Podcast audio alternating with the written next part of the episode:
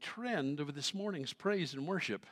And while our study this morning is in Mark chapter 6, feel free to turn there, I, I feel the Holy Spirit wants me very much to share something with you. The whole Gospel of Mark is basically how to get saved, who Jesus was, what he came to do. We are saved by faith in him. But what is it that we believe about him? That he is the Son of God he is God in flesh appearing, that He died on the cross to pay the penalty my sins deserve. He rose from the dead and He's coming again. We believe that with all of our hearts. That's what we have faith in. It's not just faith for faith's sake. Alan told us that he had faith in a guru. So the object of your faith is everything. But let's just talk about that for just half a second. We are saved by faith in Jesus Christ his blood washes us from all of our sins. Would you agree with that? Okay, then whose righteousness is going to get you into heaven? Yours or his? Ah. When I sin, I feel condemned. Has that ever happened to you? What do I do when I, as a Christian, trip, stumble, fall?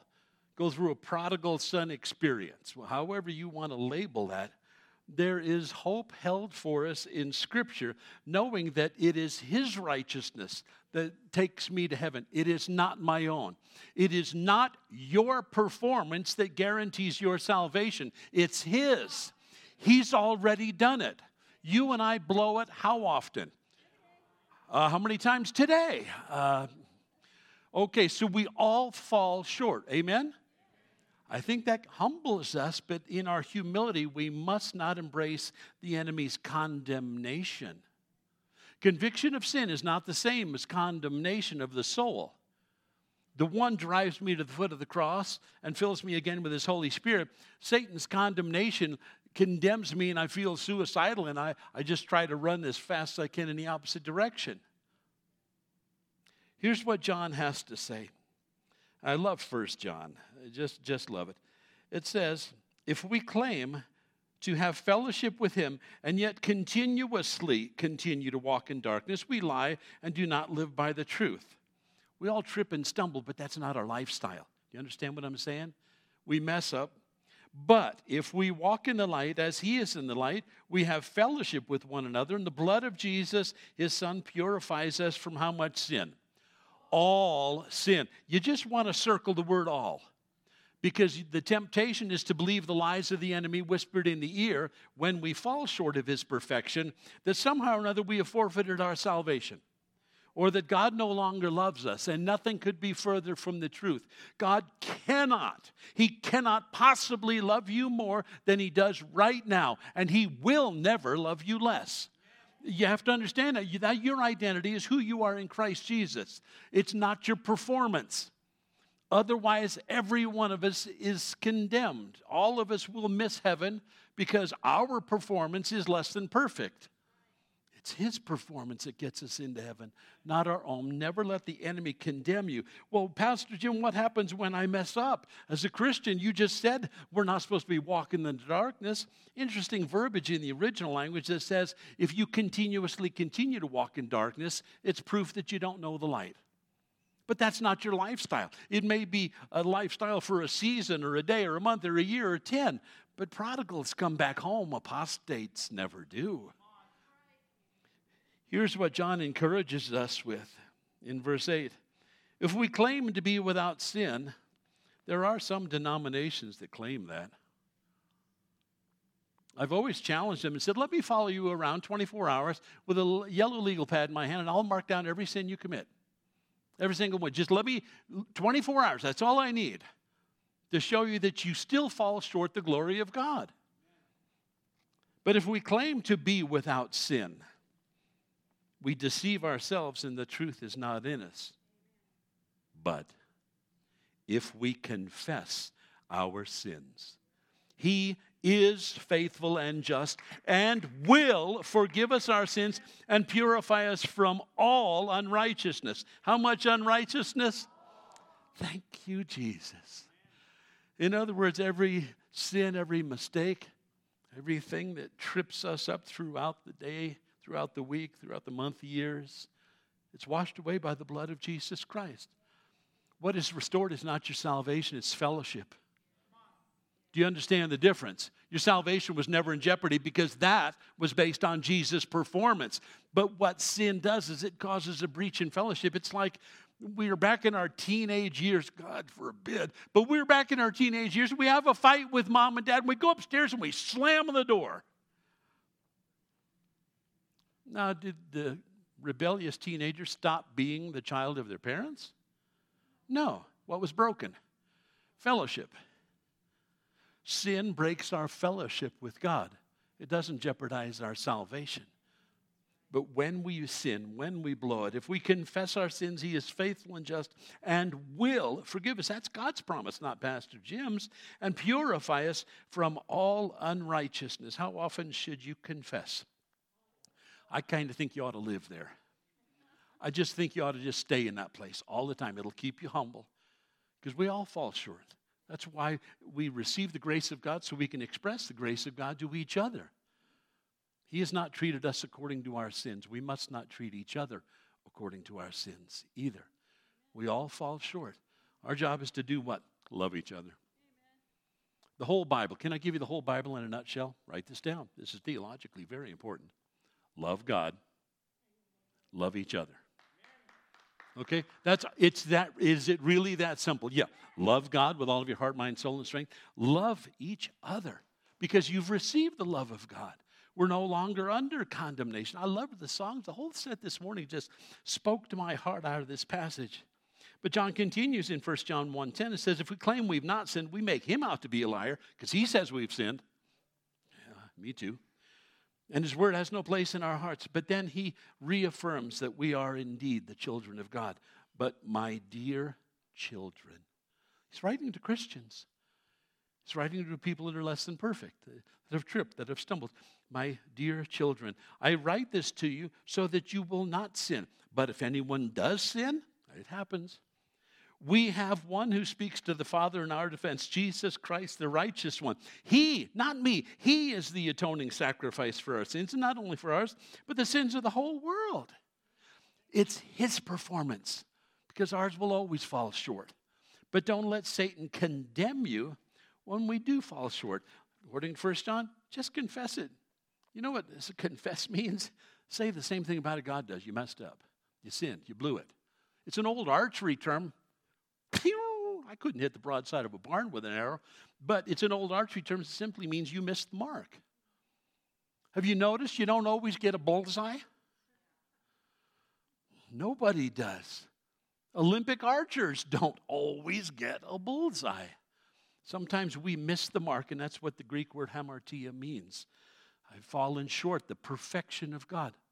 Yeah, and what do I do? I confess that to him. I say the same thing about it that he does. Oh, I say the same words about it God does. I've fallen short, and I, I confess it. I receive His forgiveness, and it's onward and upward. I love that. It's all about the, the grace of God. Well, in Mark chapter 6, if you haven't turned there, feel free to turn to Mark 6. Mark is the author of this second gospel, goes without saying. He's a native of Jerusalem, though he is not one of the 12 apostles. Uh, the apostles are listed for us uh, in uh, three of the four gospels, and he is not uh, named among them at all. And the only one missing in Acts 1.13 is Judas Iscariot. Say goodbye to the, suck, the skunk. His mother's name was Mary, we're told in, in Acts chapter 12.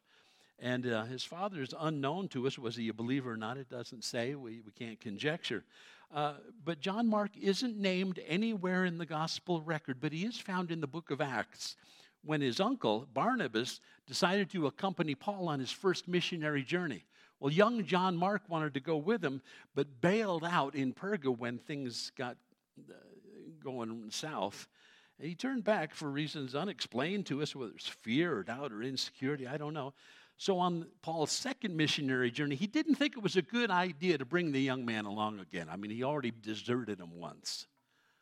Well, Barnabas, blood's thicker than water, so Barnabas says, Well, I want to take him, and you don't want to take him. Well, who's right, who's wrong? And so they wind up splitting, and Paul goes uh, to, to ultimately to Europe on his second missionary trip, and Barnabas goes back to Cyprus, where he had come from, and takes John Mark with him.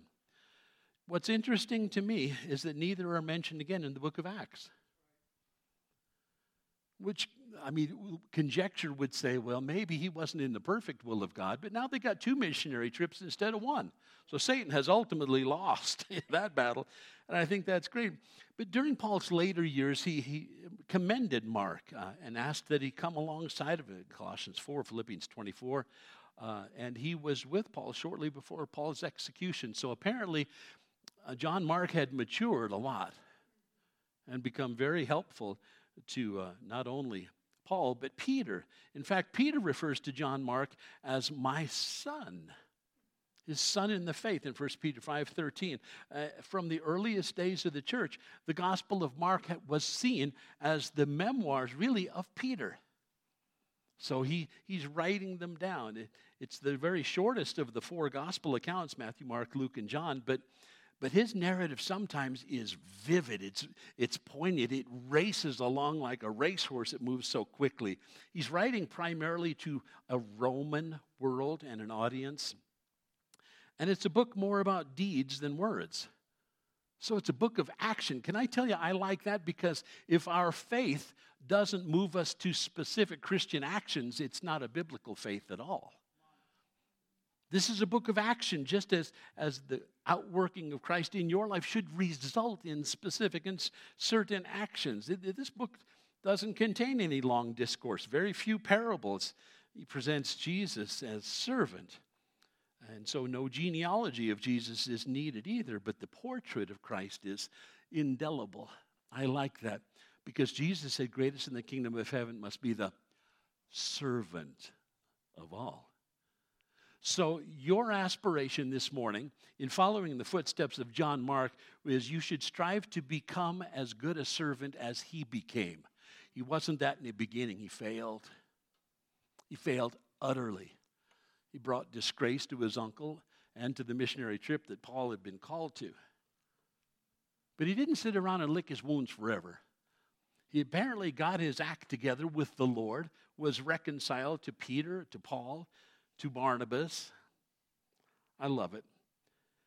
In chapter 6, it says Jesus left there and went to his hometown, accompanied by his disciples. When the Sabbath came, he began to teach in the synagogue, and many who heard him were amazed. Now, uh, verses 1 through 5, Jesus had been in Capernaum, remember, and now he walks 30 miles to his hometown of Nazareth. Uh, you'll remember, Jesus had in the synagogue at Nazareth opened up the book one time to Isaiah 61, verses 1 and 2, and had the audacity to say this The Spirit of the sovereign Lord is upon me, because the Lord has anointed me to preach good news to the poor. That's you and I. He has sent me to bind up the brokenhearted, to proclaim freedom for the captives, and release from darkness for the prisoners, to proclaim the year of the Lord's favor. And that's where he stopped his quote. Right in the middle of the sentence in Isaiah. He didn't continue on past that because in his first coming, he came to show us grace and mercy. He came to die for our sins. He came to pay the penalty that your sins and mine deserved.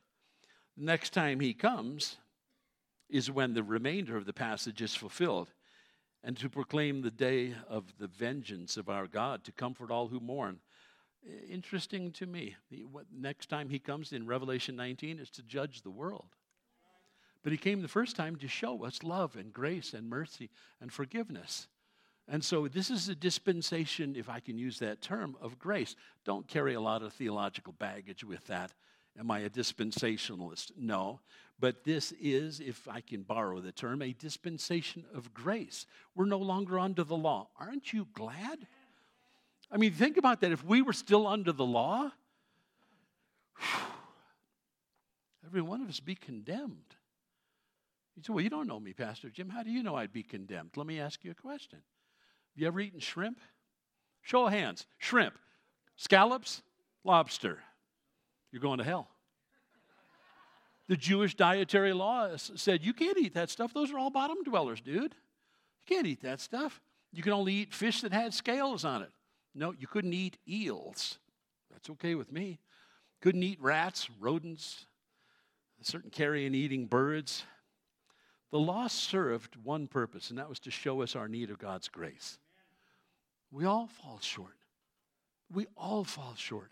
So the Gospel of Mark is here to tell us that Jesus came to serve us by the giving of himself so that he would take upon himself the payment our sins deserved and we wouldn't have to. Doesn't stop Satan from continuing to condemn you, to beat you with your failures to tell you that you're not a child of God? Or how often do you think He's going to forgive you this? It says in the passages we have read, He has forgiven us all of our sins. All of our sins. All of your sins. And that causes me to walk in humility. I don't know about you because I didn't deserve it. I didn't deserve it. I don't think any of us did. But that's why it's called grace instead of what you are owed. Jesus had been in Capernaum. He had already set a torch to the haystack, if you will, by quoting Isaiah 61. And then he said, Today is this passage fulfilled in your hearing. You know what he just said? I am the Messiah. I'm sure they thought, Excuse me, we know you. You're the carpenter. You're the blue collar laborer. You're nobody special. You're not rabbinically trained. You don't come from a, a line of kings or wealthy people or even priests. They had rejected his testimony, still due to the present day. Ironically, today, Nazareth is still under Palestinian control. You can't go there. The hometown of Jesus Christ. Nazareth was the town that Joseph and Mary had settled in, returning from Egypt with the Christ child, according to Matthew chapter 2. It's the place that he had returned to after his baptism, after his temptation. And it was in that very synagogue there that he had quoted Isaiah 61. You know what is amazing to me? You think about the first century synagogues in verses 1 and 2 here of, of Mark 6. It says in Luke's account of this that it was Jesus' habit to go to Sabbath, to go to the synagogue on every Jewish Sabbath, the Saturday, and worship there. Can I tell you this? I know a little bit about what it was like. The, the praise and worship music was not described as rowdy. In fact, the men and the women couldn't even sit together. Had the women over on one side and the men over on the other side. But Jesus went anyway. It wasn't because the services were so lively, it wasn't because the services were so spirit filled, or the pastor so charismatic, or the praise and worship so electrifying you thought you were at a concert. They didn't go to synagogue. Jesus didn't go to synagogue because the people were friendly. And yet, those are all of the reasons today. We church hop. Oh, it's lively over there. Oh, the pastor's so charismatic. Oh, the praise and worship, it's like a concert. They got smoke pots and lasers and all sorts of things. All of the things that we move from church to church from today, Jesus didn't. The disciples didn't. Why do we? But you already know the answer to that question, don't you? because we are fleshly and carnal, and we care more about appearance than content. We care more about charismatic personality and a large church setting because we see that as secular symbols of success, and we don't even care if Jesus is there or not, or if his word is preached, or if it is faithfully taught to the sheep of God, or if repentance or contrition or humility ever come from the pulpit. What the church today prefers to hear is a motivational speech that doesn't make them change. You're okay. I'm okay. We're all okay. And yet the gospel record is that we're not. That's why Jesus came. We need him with all of our heart. The people have already formed their opinion about Jesus, and they don't think he's the Messiah. They think he's just the carpenter. Interesting is the verses go on here, start looking at verse 3 here. And they heard him teach and they were amazed. Where'd this man get these things? What, what's this wisdom that has been given to him in verse 2? He even does miracles. Well, yeah, you should come to the conclusion he must be the Messiah. He said he was. He quoted Isaiah 61. He's done the miracles that Isaiah said the Messiah would do. I mean, what else does it take for you to believe? Yeah, but I'm, I'm not really attracted to the synagogue. You know, praise and worship music, not so lively. They don't even have an electric guitar. They don't have any smoke pots or lasers. You think these Levitical priests and, and uh, wardens of the synagogue, you think they were spirit filled? It was as dead a service as any funeral service you've ever been to in your life. Isn't this verse 3? Isn't this the carpenter? That's a term of derision. It's not a compliment. It was seen as a very lowly blue collar trade, not highly esteemed. Isn't this Mary's son and the brother of James and Joseph and Judas and Simon? Aren't his sisters, plural, with us here? In other words, Jesus came from a family of at least seven children. Now, if you come from a Roman Catholic background, you were told, no, she, Mary had Jesus and she never had any other kids. Really? They're named for us right here. They're also named for you in the Gospel of Luke. They're also named for you in the Gospel of Matthew. So you're either going to have to throw out half of the New Testament or you're going to have to believe Roman Catholic doctrine. Your choice. But here they're, they're mentioned. What isn't mentioned in verse 3 is any mention of Joseph. Hmm. Apparently, he was no longer living because in that day and age, they would have typically described Jesus as Jesus, son of Joseph, the carpenter. But it says here that Jesus is the carpenter. It says the carpenter, the only one in town. It's like the horseshoer in the, in the middle 1800s in America. You know, okay, he's, he's a blacksmith. What's the big deal? He's nobody special, certainly no Messiah. He's responsible now for his fam- entire family because Joseph seems to have passed from here. Matthew 13 also names each one of his brothers and, and sisters. So uh, I encourage you to believe what Scripture has to say about this. Jesus came from a pretty large family, and none of them, except Mary, believed in him. Put yourself in that situation. Do you feel the resentment? Jesus never does nothing wrong. It's always my fault. He never did. He's such goody two shoes. I mean, you could just feel the resentment in that family, you know. Now, according to Scripture, do you, I don't know if you come from a big family or not. I came. From, I had three other brothers. There was an, an established pecking order. We were latchkey children. Both of my parents worked, so we kind of raised ourselves. It was a lot like that novel from a long time ago, Lord of the Flies. Yeah, that was my house. you know, there was a pecking order then. He's called the carpenter's son, and evidently, since Joseph's death, he had carried on the business. He was the singular carpenter of Nazareth. But it doesn't mean just a worker of wood, it doesn't mean that he just was a carpenter with a plane in his hand and hammer and chisel. It means the word means to create, to build, to craft. It even applies to art and sculpture. That's interesting. When the term was originally applied to a worker in wood or a builder using wood, then it did refer to somebody who was like our, our modern day carpenters. But it could refer in the first century to anybody who was a craftsman in wood or metal or stone, e- even of sculpture. And certainly we know that Jesus worked in wood. But uh, Justin Martyr, one of the early church fathers, spoke of first century carpenters uh, making plows and yokes, boats, doors. Wouldn't it be interesting if Jesus made Peter's boat, his fishing vessel? Wouldn't that be interesting? Doors, frames, etc., wooden bowls, utensils, things like that. All of those things would have been made by Jesus. He may have also worked in stone, may have even helped to build some of the stone synagogues in Galilee, like the one in Capernaum or perhaps Nazareth.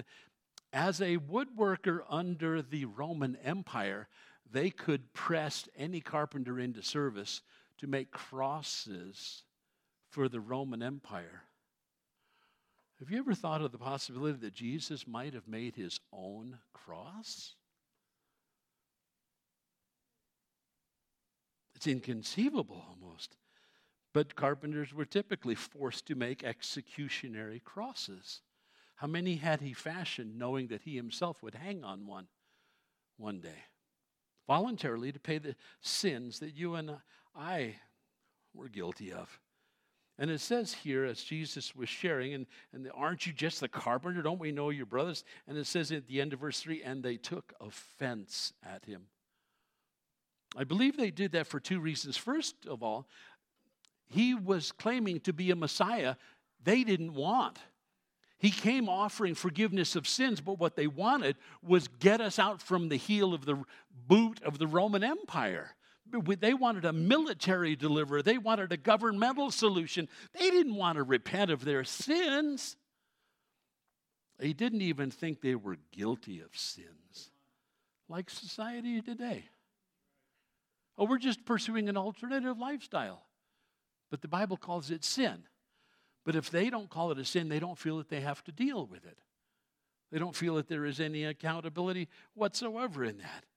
He wasn't the Messiah they were expecting. They wanted a military and a political deliverer, not one who would forgive their sins, because that would involve confession of sin. Have you noticed today nobody wants to confess their sins? Well, I didn't do anything wrong. Those documents just happened to be found in my garage. I don't know how they got there. It's your garage, it's your house. But secondly, they also expected someone of a much higher social standing.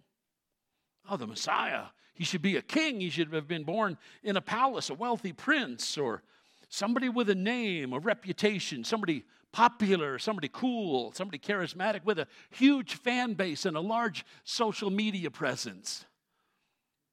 And Jesus had none of those things. Somebody educated, somebody with a full head of hair, somebody who's handsome. Isaiah 53 said that there was no handsomeness in him, that we should be drawn towards him. He came to identify with the common and the ordinary. That's you and I his own brothers. His own brothers didn't believe in. Look at verse 4. Jesus said to them, Only in his own hometown, among his own relatives, and in his own house is a prophet without honor. His own brothers didn't think he was anything special certainly not the Messiah, despite all of the miracles that Jesus had done, despite the fact they had grown up with him in the house for 30 years, despite the fact that through his skills as a carpenter, he was providing for the needs of his whole household. And they thought, nah, he couldn't possibly be the Messiah because they were expecting a military deliverer too. We don't want to confess our sins, so we don't need a Savior. That's the world that we live in today. Nobody wants to admit that they are sinners. Nobody wants to admit that they are in need of a Savior. So we do the same thing that the people in Nazareth did, only we do it on a nationwide scale. Even his own brothers, James and Jude, did not believe, although later on they both believed in him as the Messiah and wrote the books that bear their name in the New Testament. Interesting, writing the book of James, who's named here, whose name, by the way, is not James. In the original text, it says his name is Jacobos, which is the Greek way of saying Jacob. James' name wasn't James, it was Jacob. Well, how did he get the name James? King James Version of the Bible, 1611. Interesting translation. Jude's name is not Jude either. You know what his name was? In Greek, Judas. That name fell from popularity after the shenanigans of one Judas Iscariot.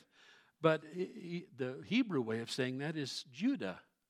He's from the tribe of Judah. You, you've heard the analogy, the old adage before familiarity breeds contempt. Well, that's what you see in Jesus' own family. And I know that Mary thought differently. She treasured up all of these things in his heart from his birth.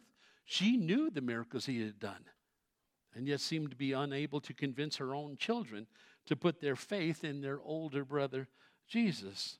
And faith is so important. Look at verse 5. He could do Jesus could do no miracles there except lay his hands on a few sick people and heal them. And he was amazed at their lack of faith. I mean, the previous chapter showed us the faith of Jairus, the synagogue ruler in Capernaum. He said, Jesus, I know you can heal my daughter. You healed the guy in my own church with the shriveled hand. Would you come and heal my daughter? She's at the point of death. The woman who had the issue of blood back in chapter 5, she, if I could just touch the hem of his garment, I know that I can be healed. Faith that Jesus chided his disciples for not having when their boat was being swamped on the Lake of Galilee. Twice. They flunked, think about that, they flunked the same test twice. In fact, they did the same thing at the feeding of the 5,000. You'd think after that they would have got the feeding of the 4,000 right. Nope.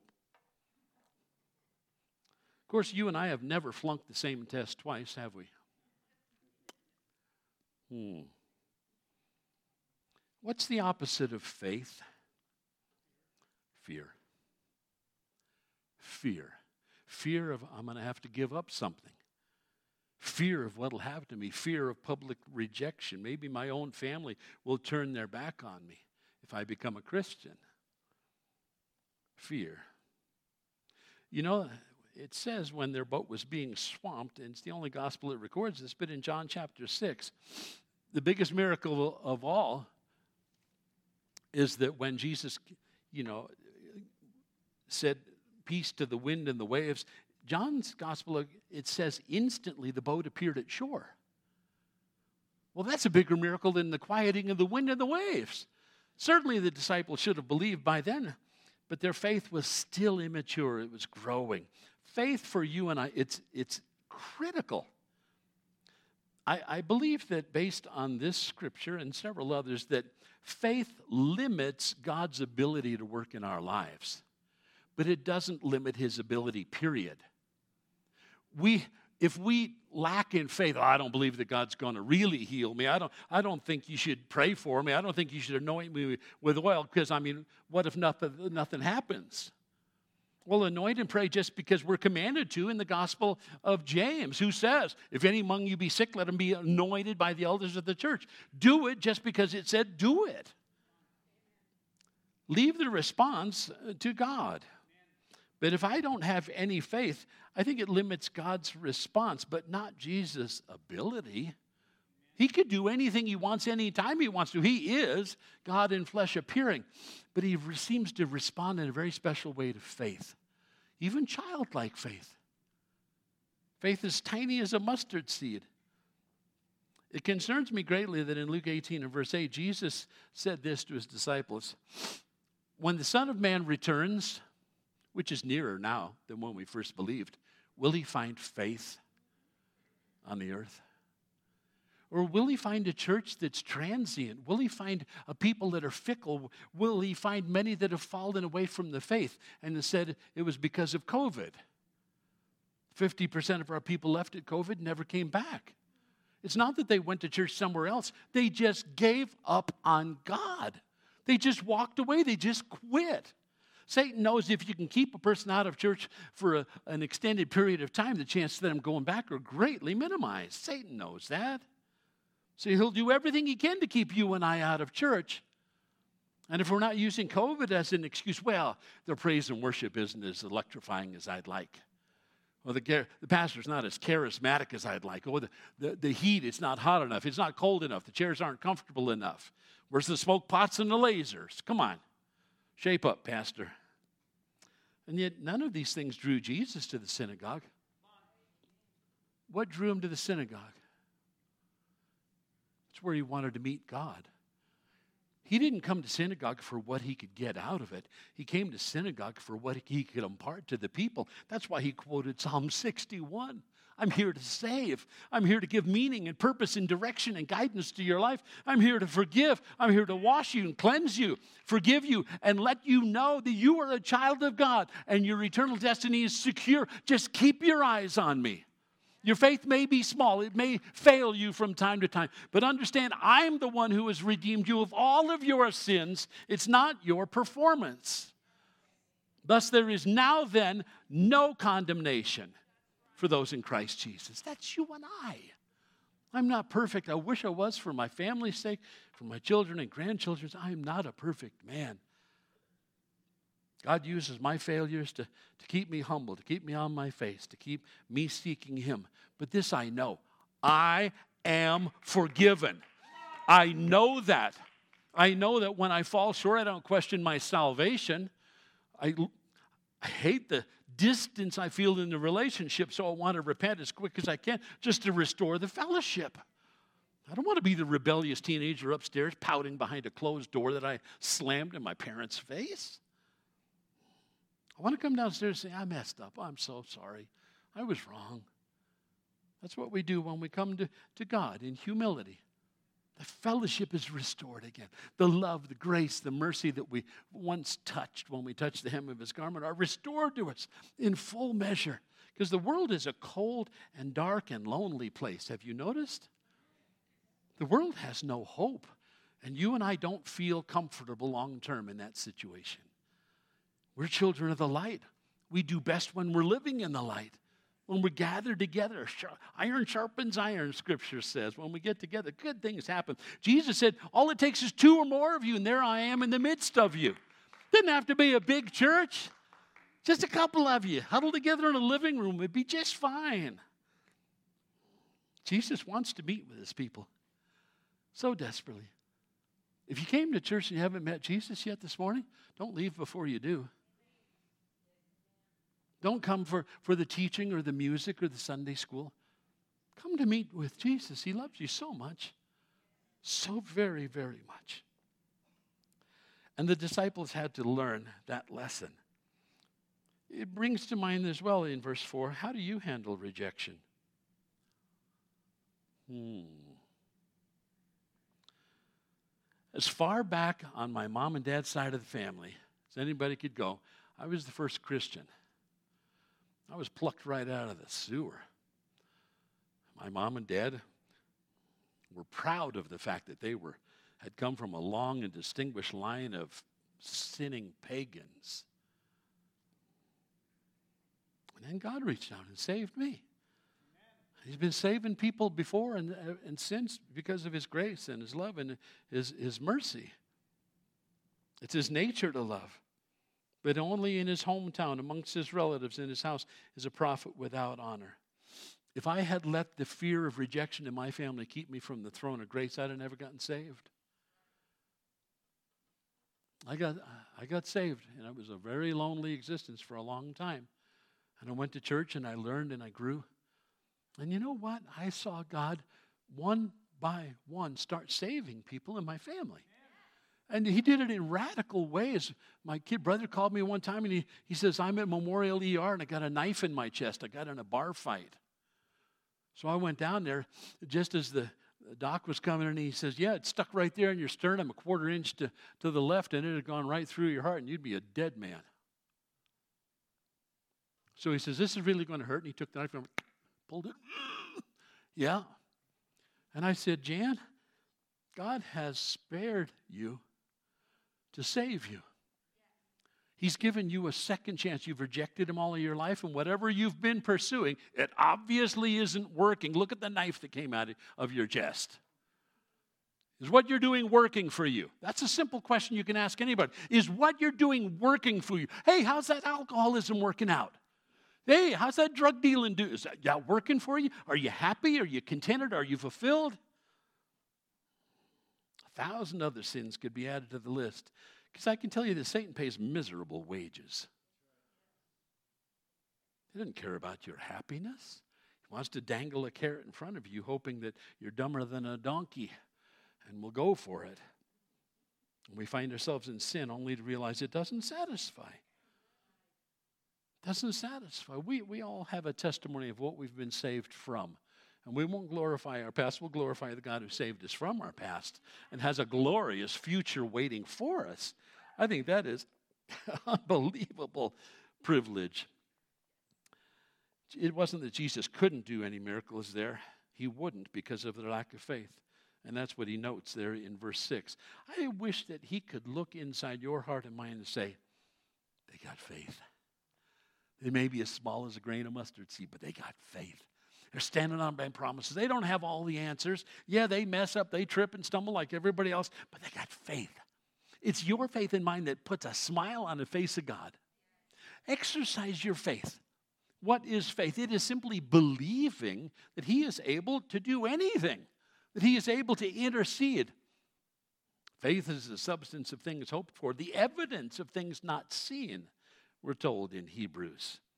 Oh, how important faith is. So while yours may be small, faith comes by hearing, and hearing how? By the Word of God. What should you do? Read it, heed it. Are there any questions? Pretty simple stuff, isn't it? Being a spirit filled, on fire Christian is not difficult, it's not hard. You don't need a theological degree, you don't need to go to Bible college or seminary. Read it and heed it. Isn't it interesting that Jesus said, Whoever reads the prophecies of the book of Revelation, he said, just read it. You don't have to understand it all. If you just read it, I'll bless you. Read the book.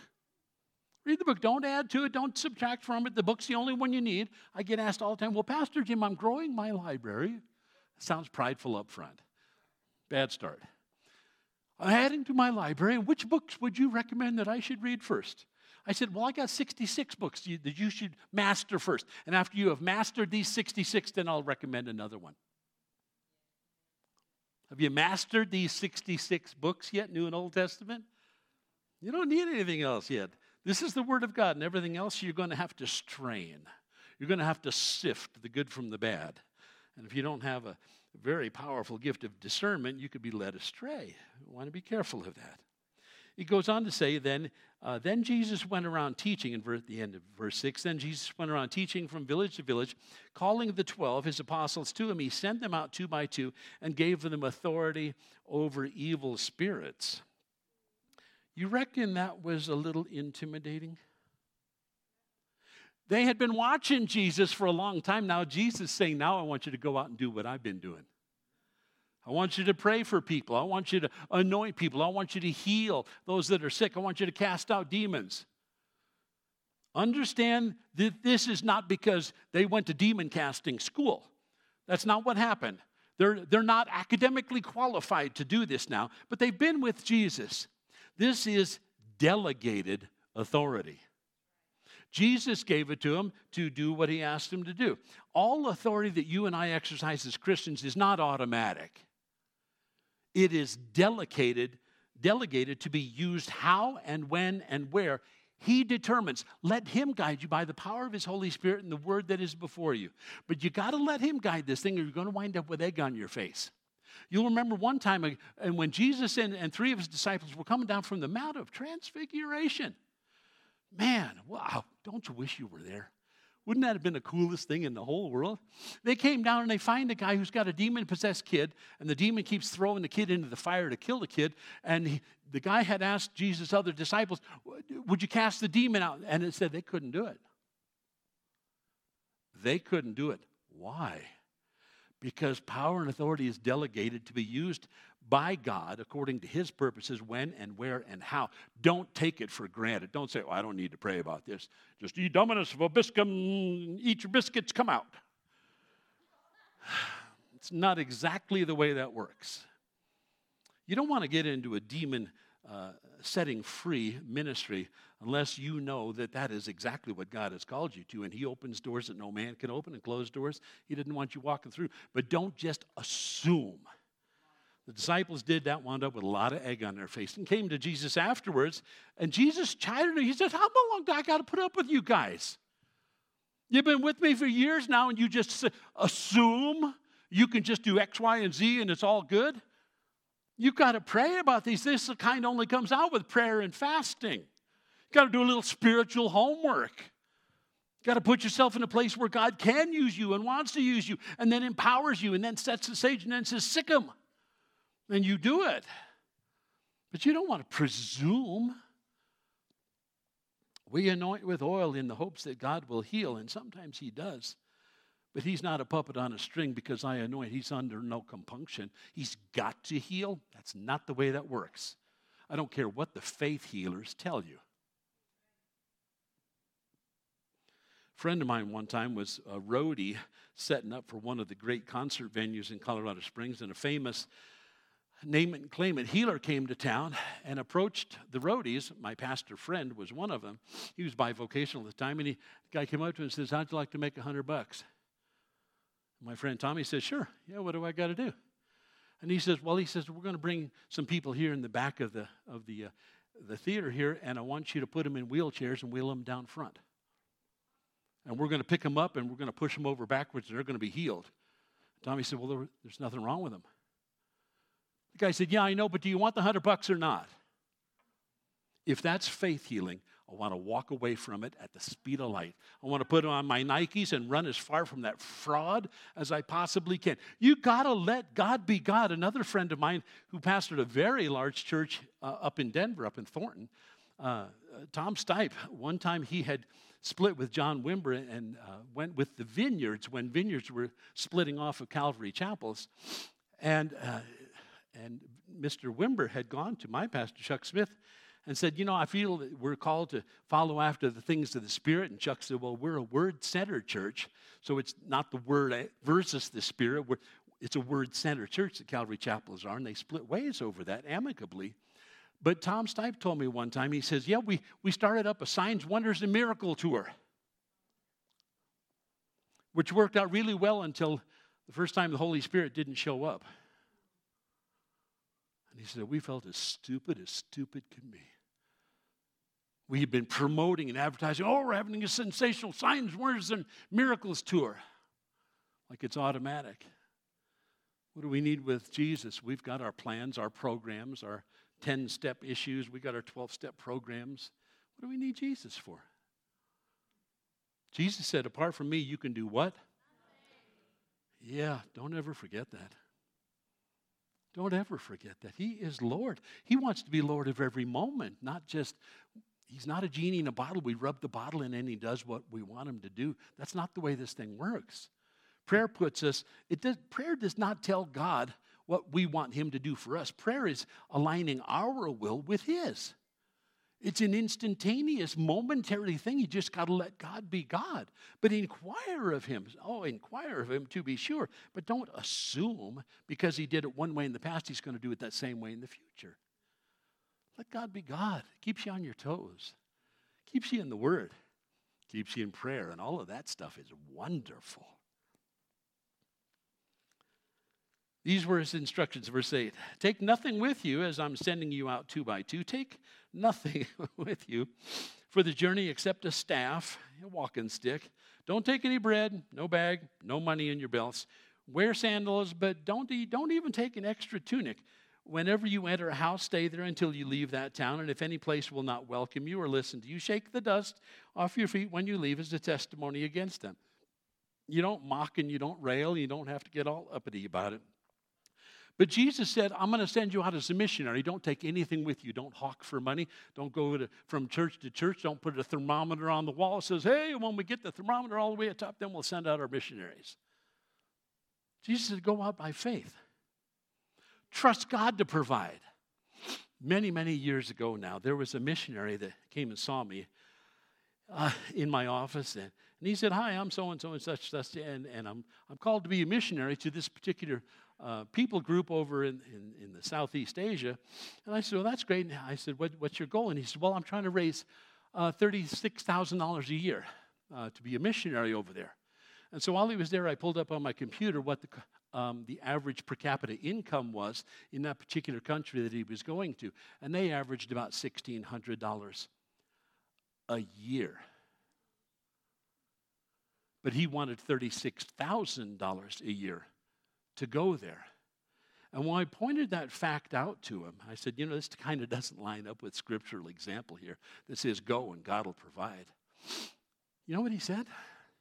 You don't expect me to live like them, do you?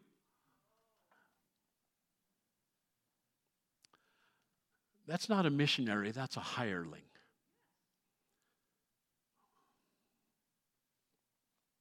How different than how we send out missionaries today.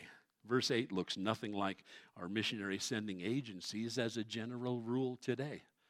I remember Pastor Chuck told me a story one time. Uh, he, when he was going to Life Bible College, there was this 80 year old woman who was in class with him at Life Bible College there before it became Biola, the Bible Institute of Los Angeles. And there was this 80 year old woman there, and, and Chuck sat next to her in class, and he said, Well, what are you going to do when you get out of Bible college? She said, Well, that's easy. I'm going to be a missionary in India. And he goes, Well, who's your missionary sending agency? And she goes, I don't have one. And Chuck said, Well, how do you think you're going to get there? And how are you're going to survive once you do? And she goes, Well, that's easy. I'm going to sell my house and I'm going to sell my car to buy an airplane ticket over there and believe that God's going to provide. Amen. She said, I went to every missionary sending agency there was. They don't want 80 year olds on the mission field. Tell it to Mother Teresa. and she went. And she died over there ministering the gospel of Jesus Christ to the different caste systems in India. Nothing was going to stop her, not the lack of money. She said, God will provide. In fact, isn't one of God's compound names in the Old Testament Jehovah Jireh, the God who provides? That's what his name is. And I have found it to be true. How many times he has provided for me personally? We could have testimony after testimony of how God has provided for us in ways that we, we never believed possible. I've been at times in my family without food because God had called us to go to seminary and went out to California, sold everything I had here, went out there with nothing but one semester's worth of tuition in a three year master's degree program. And how was I going to pay for it? I had no idea. They asked me how I was going to pay for it, and I said, I have no idea. Uh, but I, I, got enough money for one semester of school, and I know that beyond a faintest shadow of a doubt that, that God's going to provide. It's easy to say that. But have you ever been in that position when Jesus said, Go and sell all that you have and come and follow me? Have you ever done that? Oh, it's easy to say, Well, sure, I would do it. But have you ever done that? That's what Jesus is asking of his disciples here. It's not that He's called every one of us to be penniless. Don't miss the point. He's called every one of us to be completely dependent upon His resources. Whether rich or poor is irrelevant, but do you depend on Him to provide, to open up doors of opportunity that you can't? To take you places where the world says, well, you can't go there. You're too young. You're too old. You're not qualified enough. You don't have your master's degree. I can do all things through Christ who gives me strength. But that takes a man or woman of faith to actually put that into practice. But don't ever let the, uh, the enemy or the world stop you from doing what God has called you to. Yours is to trust in the promises of God. I can do all things through God who gives me strength. They didn't balk. It says in verse 12, they went out and preached that people should what? Verse 12, Mark 6, repent. That's the toughest thing in the world for a pagan to do. It requires humility. In fact, maybe you struggle with the issue of repentance. What's repent means, literally in the original language, do a 180. You're headed the way of the world and the way of the flesh and the way of Satan. Do a 180. You were headed away from God, head to God. Trust in Him. That, that, that's really what it means in its essence. But it, what is implied is the sense of humility. Humility is required because you got to be humble before you even admit you're going the wrong way. I've gotten away from you, Lord, and I didn't want to, didn't mean to. So repentance is certainly necessary for the unbeliever to get saved, but it is a, a lifestyle that the Christian needs to adopt because we all still fall short. Lord, I repent. It's a change of heart, it's a change of mind, it's a change of attitude. It's a realization of what I've been doing, it's not working. It's just not working. I just wanted to throw that out to you this morning. If you are not happy, you're doing something wrong. You're not where God wants you to be. The fruit of the Holy Spirit is love, joy, peace, patience. Is that you? That's God's will for you. That's what He has for you. But if we don't choose to do it His way, we forfeit those things. He so desperately wants you contented happy, spirit filled, full of love, joy, peace, patience, kindness, goodness, faithfulness, gentleness, self control. You know the list.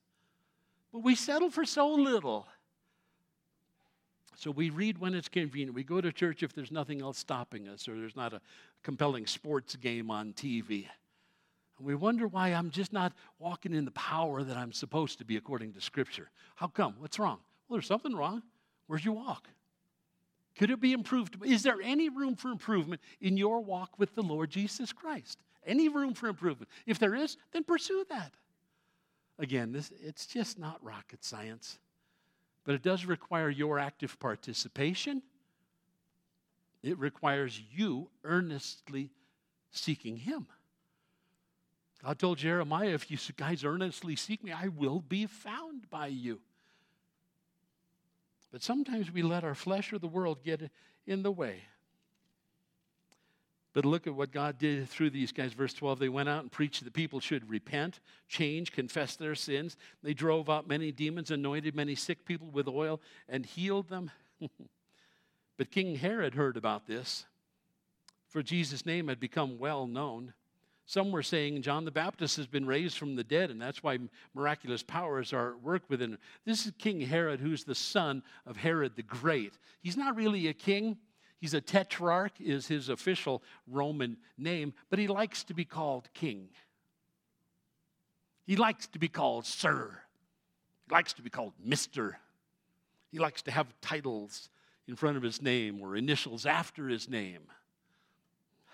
I found one of the most humorous things in the whole world when you talk about academic degrees. You know, you start off with an associate's degree, associates of applied science, or whatever else. That's your AAS degree, or, or associates in business. And then after that, it's your, if it's your science degree, uh, if it's a bachelor of arts degree, if it's a science degree, they call it BS. I think it's appropriate. After that, you know, you've got master's degree program, MBA. So lots of guys like to pile up the initials after their names. What is that? Pride. Well, don't you know who I am? Don't you know where I've been? Don't you know my academic credentials? Don't you know how many initials I have after my name? Humble yourself in the sight of the Lord, and He will lift you up. Don't try to impress men with who you are. Try to impress God with who you are. You're a child of God. Act like it. Act like it. He is Lord and Lord of all. King Herod had forgotten these basic lessons in humility, but he is a very superstitious man, and so he's asking around the court, Who is this guy named Jesus? Well, maybe he's John the Baptist, come back to dead because he had John the Baptist killed Others said he's Elijah. Still others claimed, oh, he's one of the prophets, like the prophets of old. When Herod heard this, he said, John, the man I beheaded, has been raised from the dead. Very superstitious man, because he felt guilty for having killed the prophet. For Herod himself had given orders to have John arrested and had him bound and put in prison. He did this because of Herodias, his brother Philip's wife. He stole his brother's wife. Really?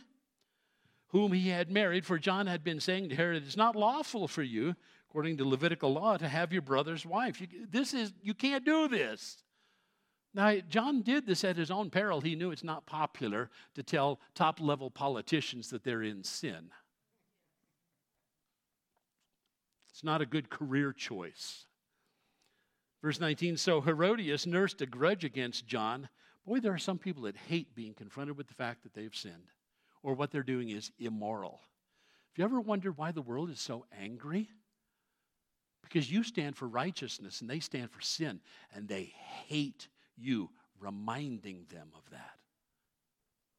So Herodias nursed a grudge against John, wanted to kill him, but she was not able to because Herod feared John and protected him, not uh, knowing him to be a righteous and holy man.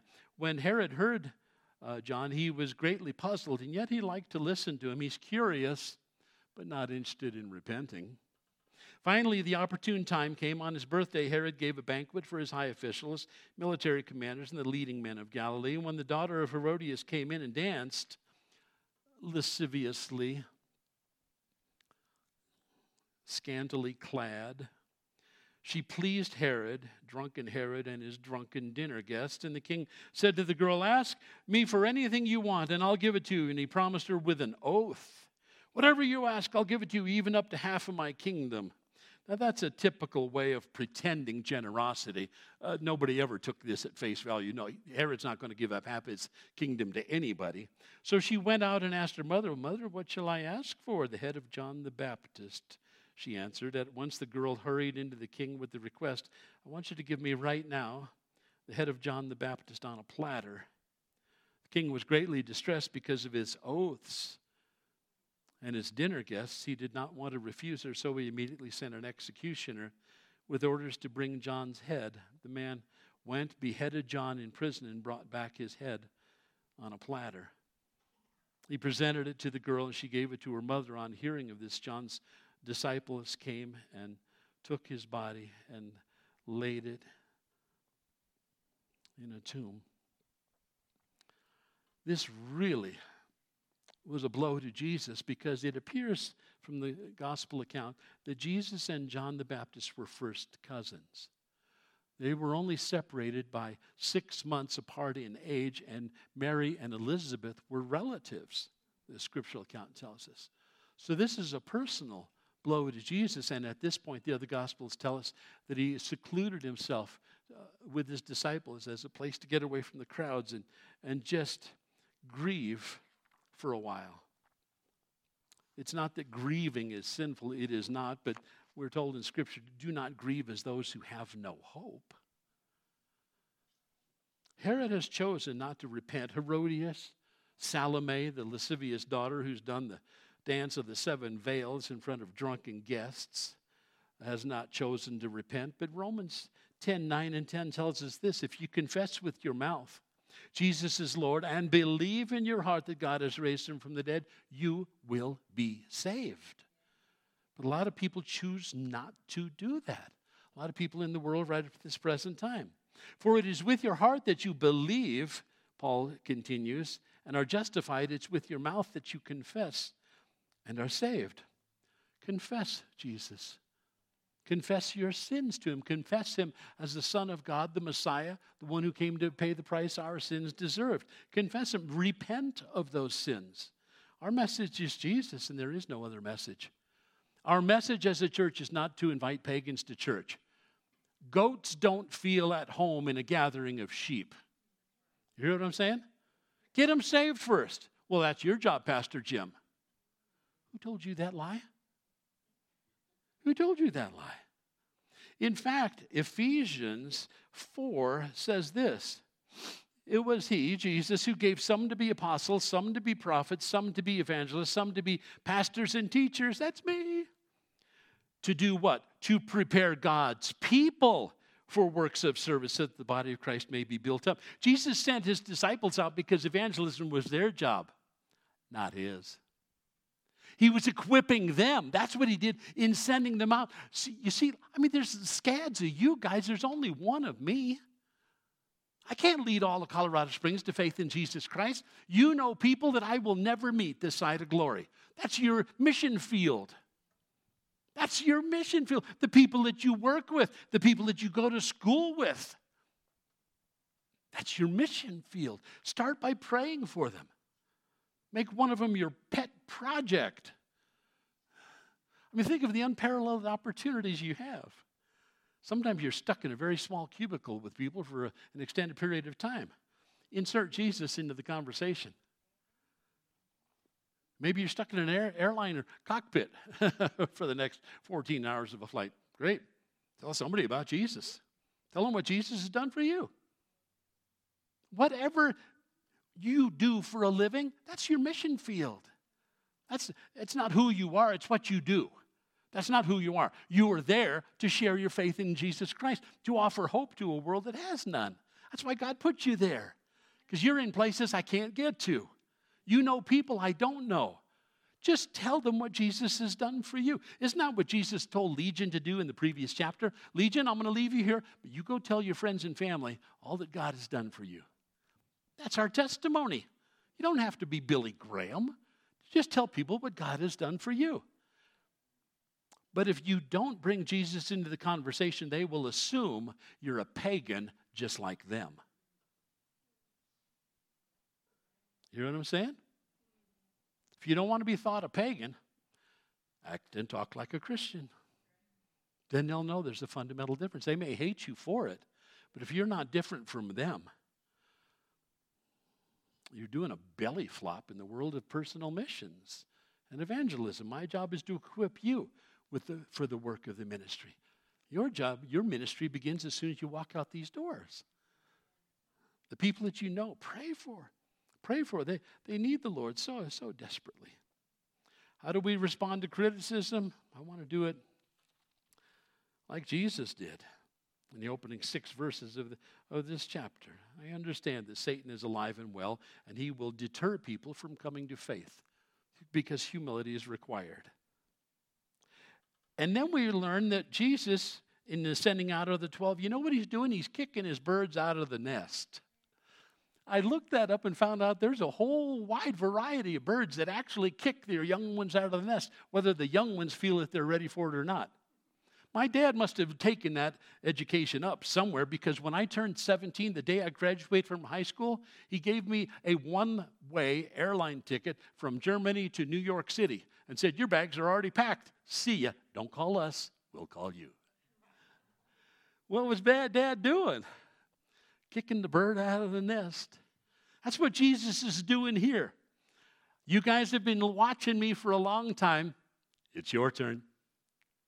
It's your turn now. You have been watching me for a long time about 35 years. Now it's time to do what? Kick you out of the nest and let you go out there and stretch your wings out and share your faith and give glory to God. It's time for you to do that, regardless of your age. There is a clarion call. The trumpet is sounding. Christ is coming back soon. And if we're not going to tell him about Jesus now, when do you think it'd be a good time? People need the Lord. That song sticks with me. People need the Lord. And then when I see in that closing portion that we covered this morning, looking at John the Baptist, there is a cost of discipleship. It cost John his life. It probably won't cost you yours, but it may cost you your friends, your acquaintances, your, your own family, perhaps. I was absolutely and totally rejected by my family when I became a Christian.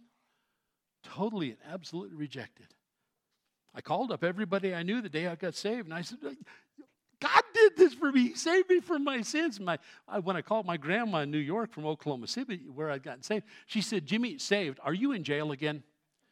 Do you need me to send you money? No, no, no, no. That's not what I need being saved from. I was saved from my sins. I just asked Jesus to be my Lord and Savior. And man, the lights came on, the burden was lifted. Man, I got meaning and purpose and direction in my life. And I'm so giddy happy. I'm, I got to tell everybody.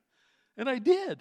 I had no idea what I was doing or saying. I had right or wrong. I don't know. All I knew was that God had touched me. I was like that woman on her knees who just said, Man, if I just touch his hem of his garment, I'm going to be changed. And I was changed. That was my testimony. And everybody looked at me like a, a, a deer looks at oncoming car headlights. That was me. The world may not ex- be able to explain what happened to you, but you can tell them, I got Jesus. I got Jesus. Let's stand and close in prayer, shall we? You're my Lord, my God, and my Savior. I still stumble, I still fall, I trip up so many times, but I'm saved by grace. I'm kept by grace. Your blood has washed away all of my sins, past, present, and future, and all eternity won't be nearly long enough for me to say, Thank you, Lord Jesus. Father, there's people in this room I know that just need a touch from you. That she, we're like the one with the issue uh, of blood that just need to touch the hem of your garment. We're, we're like Jairus. We got health issues. We got loved ones that, that need a touch from you, Lord. We have so much in common with them. Maybe we're li- like Legion, and his lifestyle sure wasn't working for him. And he was ostracized by everybody. And you touched him. You remind us of the value of one person. Each of us is an individual standing before you this morning. And each of us is here with hands raised and hearts open wide, saying, Lord, touch me. Heal me. Move in me and on me and then through me, Lord, so I can touch those around me and give them the hope that you have given me. You're the God of all comfort. It was given to us so that we can comfort others in their time of need. So we commit ourselves into your hands in Jesus' name.